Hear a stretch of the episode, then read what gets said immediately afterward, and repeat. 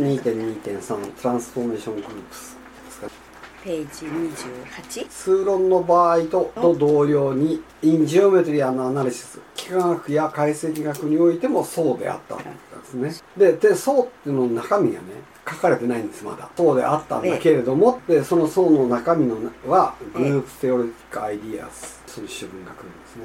軍論的なうん。アイデアが19世紀のうん60年代60年代まうん。で暗示的なままだった、うん。さらに、うん。クラインそしてリーの幾何学におけるうん。う軍のん。明示的うなん。使用はうん。軍論のうん。発展にうん技術的にというよりも概念的に影響した、そうですね。でまさにクラインっていうのはその軍論を用いて従来の幾何学を分類しリーはリー軍論っていうのを使って幾何学におけるガロア理論みたいなものを目指したわけですね。で彼らの仕事はもちろんその軍論の発展において重要なんだけどそれは単に軍論をが技術的に新しい分野を開いたというので大事じゃなくて軍論というのを概念的に軍論の重要性というものをもうみんなにこう際立たせるようなそういう強い影響を持ったえーそれは地官軍に夢中になっていることから、うん、返還軍。夢中になってるってのはなかなかいい訳ですね。プレオキュペーションっていうのはね要するにそれそのことばっかり頭の中にあるってことですね、あーやっぱり地官軍ってのはやっぱりすごく重要だったんだけど、ちうん。地官軍に入り浸ってる状況うん。から、うん。返還軍の研究へ本物のシフトを意味していた。このジェニュインシフトってどういう意味なんですかね。まあほシフトだけでもいいんだと思うんですけど、うん。そのシフトって移行するってことですね、でもそれが単なるシフトじゃなくてジェニュイン本物のシフト。だった、うん。まあ大きなっていうふうに訳したらいいんじゃないですかね。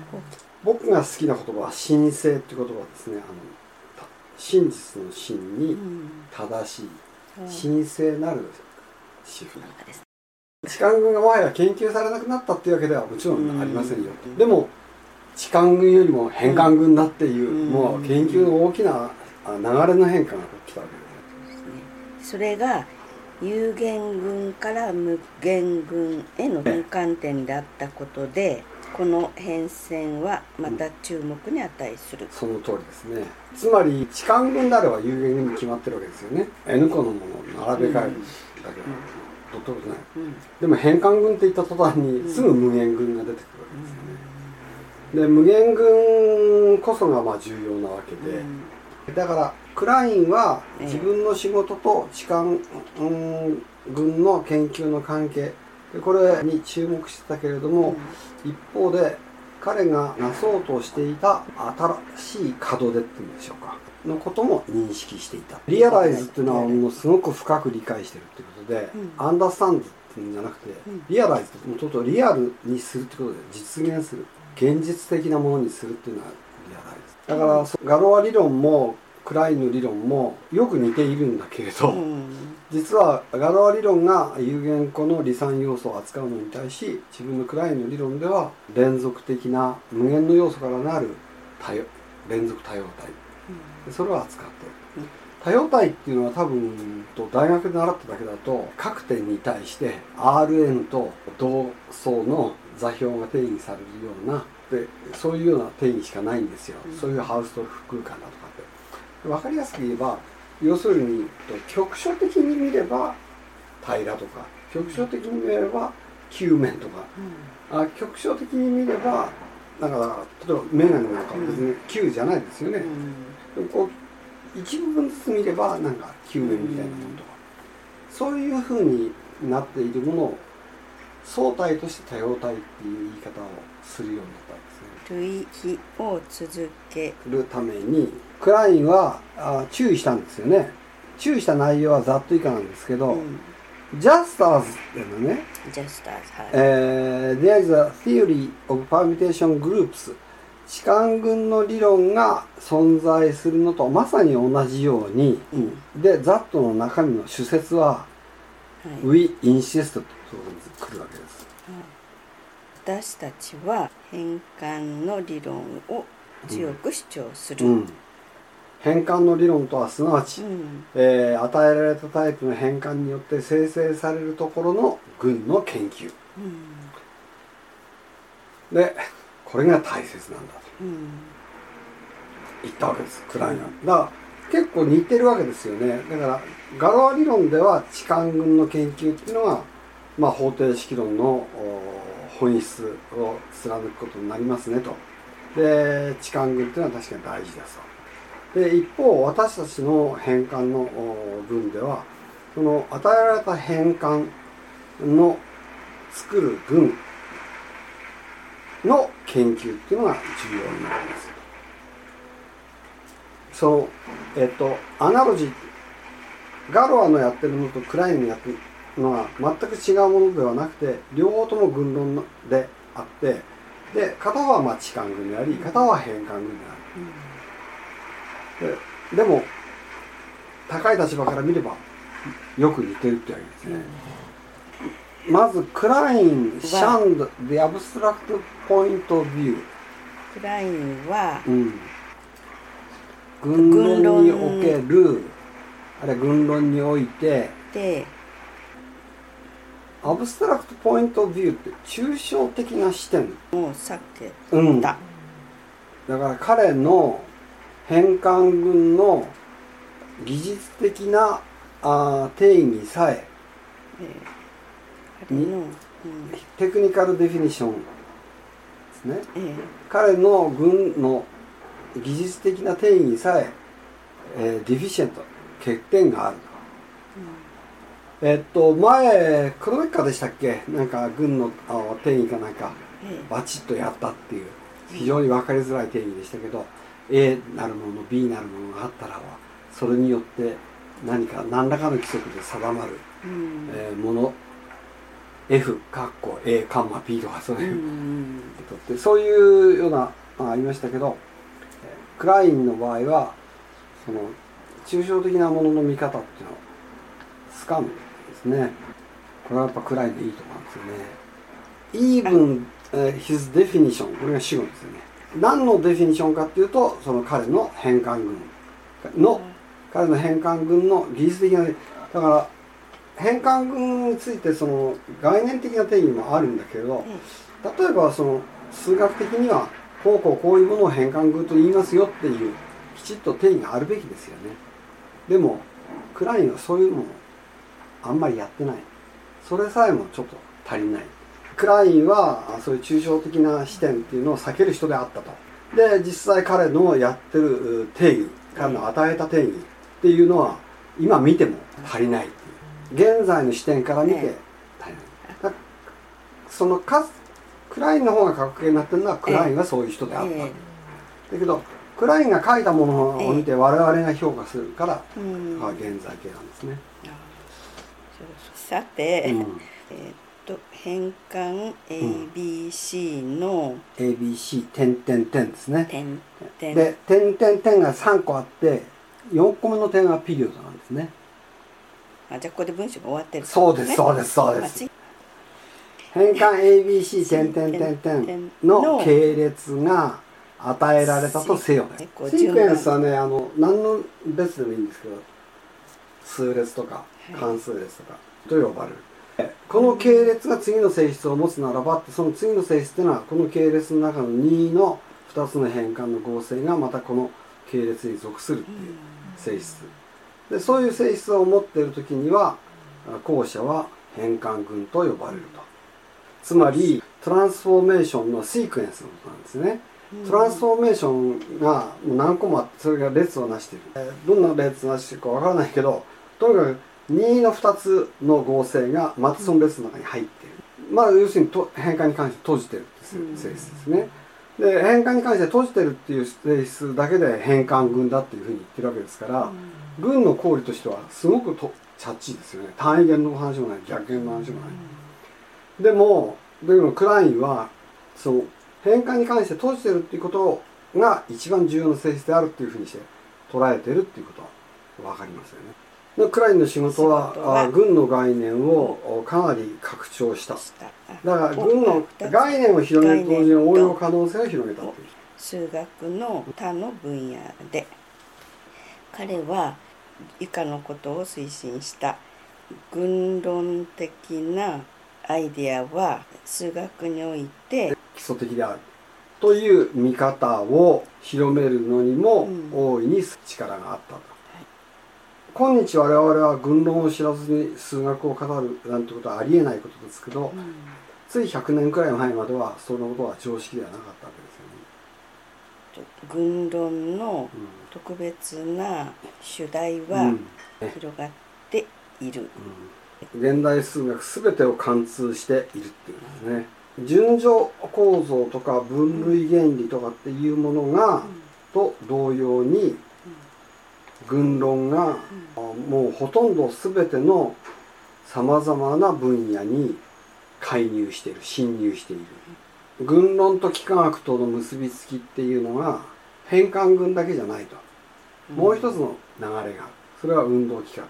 で運動機関とは何かっていうと幾何学的な対象の運動ないし変換を Use of Motions 運動を軍のよ要素として用いる、1856年にすでにうんハミルトンがうん暗示的うにん、考えていたんですレギュラーソリッドっていうのは正多面体の軍を考えていた。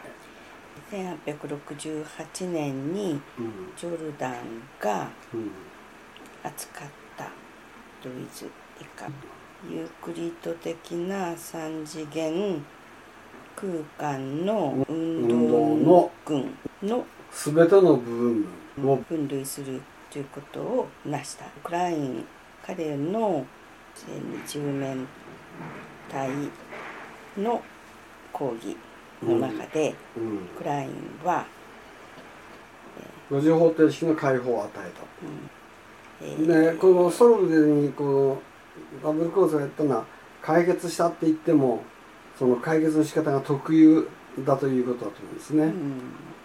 だからなんであのソルブにこうダブルコースがついてるかというと、その一般の五次方程式を解いたっていうわけではなくて、うん。そのある特別の五次方程式を二重面体のお対象群を利用して解くということをやったからですね。で彼は正多面体の回転群とと、多項式で表される方程式つまり代数方程式と複素関数論との間の深い関係を隠して発見したのであると。それらのうん。講義の中でクラインイオン群として表した。1860年第後半にクラインとリーはジョイントして一緒に以下のものを出した、企画を一緒にや行ったっていうことですね。That are transformed into themselves それ自身に変換されるような幾何学的及び解析的対象を変化の群を用いて探求するという試みを共同で行おうとしたわだからその括弧に書いてあるのはまさに This is Klein's retrospective う description、ん。でこれはクラインが、えー彼のおらの2人のプログラムリーとええ。クラインのジョイントプログラムについて、1894年になってつまり30年くらい経ってから、リトロスペクティブにつまり後になって解雇的に、えーというかリトロスペクティブってう後ろを見てっていうことですね、後ろを振り返って、うん。過去を振り返ってうん。述べたものであると。クラインがう理算的なん。群うんに集中した。間リーは連続的。な変換群研究していた。でリーはうん。認識してはっきり分かっていた。この連続属的な連変関軍の理論はうん、うん、幾何学においてももそれから、えー微分方程式においてももパワフルな道具となるだろうと。と。と意識していて、彼はうん。自分自身で連続変換のすべての群を決定する。という任務。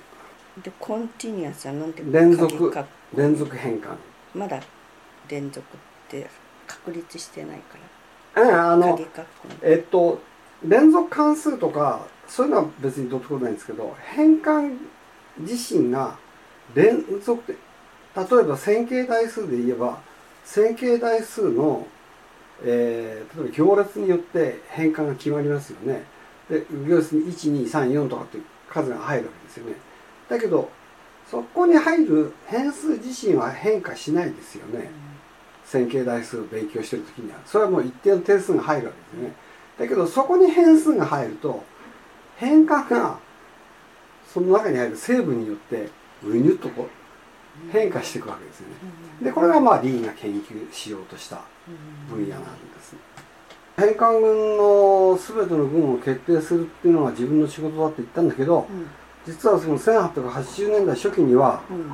もうおこの群のお分類が終わってたわけだから、そういう意味でその主要な目的をもうそこの段階で達成しちゃった、連続な変換群うのん分類はポアンカレーうん。とクラインうん。によってうん23年前にうん。もうすでに得られていたうん。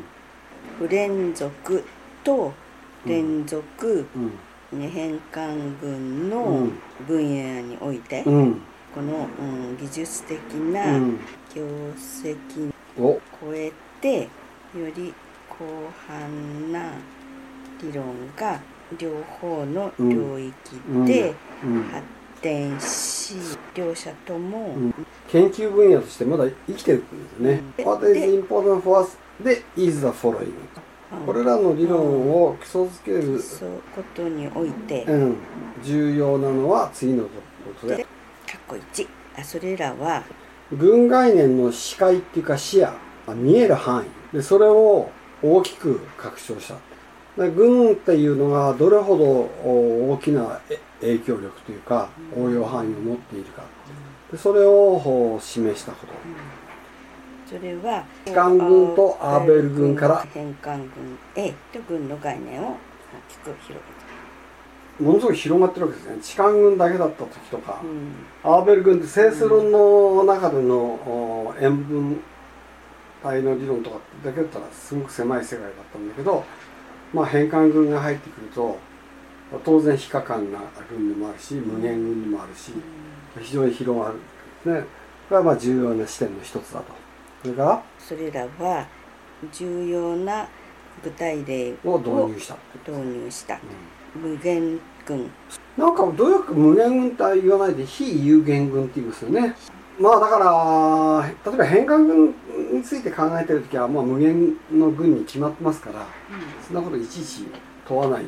えっと、研究の唯一の対象は有限群だった、うん昔はね、前は。うん。うん。これはやっぱり変換群になった途端にまあ、うんすごく広がったってことですね。で、えー、they greatly extended the range of えー、とここがまたえー、とまあひ大きなえー、とおそれらはえー、と偉大に発展した？群概念の後ろから群えー、とグループコンセプトそ群概概念をうののあ、えー応用？うんうん、の範囲。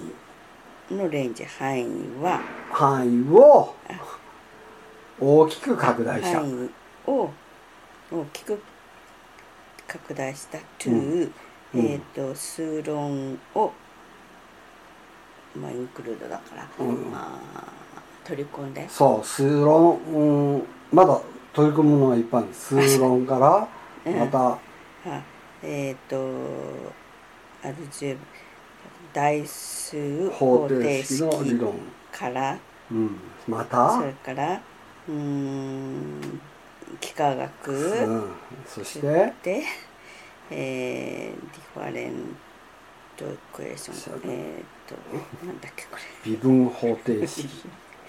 微分方程式。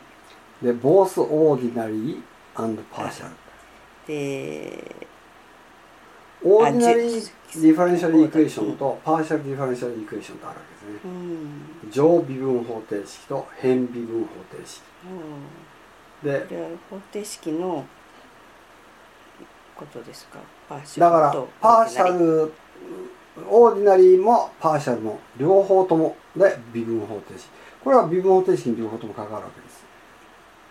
あこの前の differential equation にかかるんですか？そうそうそうそうあそのordinary と partial の微分方程式うん and えー、 automorphic fun ction。 function theory 関数論。関数論。 auto morphic function ってのはあの前に一回出てきた保型関数ってやつ。あーなんかよくわかんないあ保型関数ってなんかこんなやつ、違ったわなんか訳しただけで。補形補形関数と、えー、複素数。複素関数の関数論うん。A をそうそういったたあーあー大きな領域へ群概念が応用されるっていうふうになったわけですね。というえっ、とインクルード以下がこの羅列した全部そうそうそうそうを全部含んで大きなそえっ、とレンジうそれを含むまでにに。応用範囲がひを広げられ広げ、かうん拡大した。この税の主語の税は何だか分かってますかね？ゼイこれはうん。えっ、とインポータントだから important は次のようなことだからそれはえー、うんとやっぱりなんだこの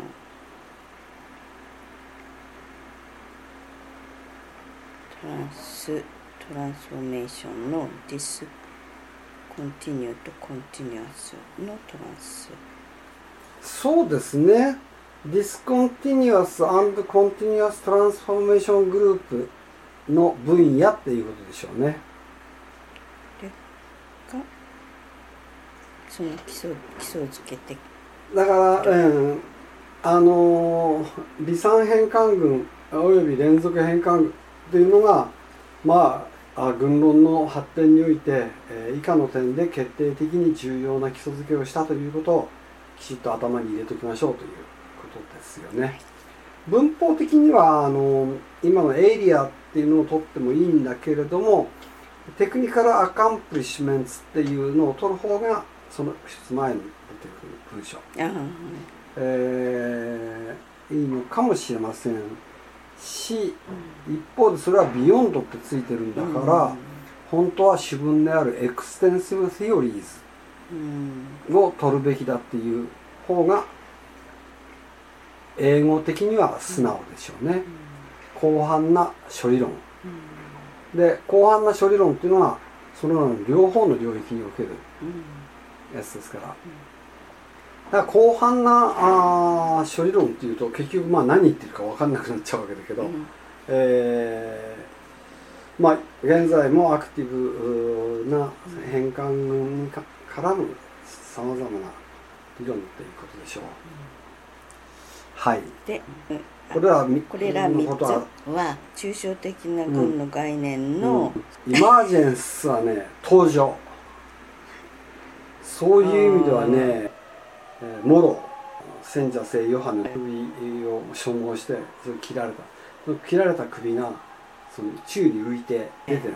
そいつをねきつい顔の女が指さして「この野郎」ってやってるあるんですね。ええ。有名な絵なんです。その絵の表題が英語にすると「The Appearance」でだから日本では「出現」って訳されてるんですけど「アピア」っていう言葉は確かに現れるっていう意味であると同時にアパレントリーっていうのは明らかにっていうか見かけのところっていうその外見に過ぎないそのものの本質ではないっていう、そういうニュアンスがあるんですよ。えっとここのに対してそのイマージェンっていうのは、うんなんていうか単にそのアピアしていくっていうんじゃなくて。いわば怪物がドドドドドッと地面の中からこう登場してくるような本当の登場ですね、うん。アピアランスは幻覚かもしれない。イマージェンスは幻覚ではありえない。でそのモローのやつを出現って訳すのはまあやむを得ないことなんだけどアピアランスっていう言葉の意味はうん。要するにそのサロメがうん。その聖者聖ヨハネを見つめてるようでいて実は見つめていないっていうかね、うん。そこにはいないっていうニュアンスも入ってるんじゃないかと僕は思うんですけど、うん。そういう解説はしている人少ないですね。でだからイマージェントと出現っていうのもやっぱり訳せますよね、うん。でイマージェンスとアピアランスは本質的に違うのは、うん。見かけ上現れてるっていうのと、うん。本当に現れてるっていうのと、イマージェンシーっていうのは、うんあれが事件っていう意味緊急事態っていう何なうんんでなんですかね。ででもとにかく抽象的なあー軍概念が実際に登場するより先立って起こったっていうこ事実レラの展開は。と中将軍というものの概念が登場する上で、えーこれらの展開がうん。そのための道具となったのであると。でそれらはうん。次のところにその中将軍に関してはね、うん。うん、次節で述べようと。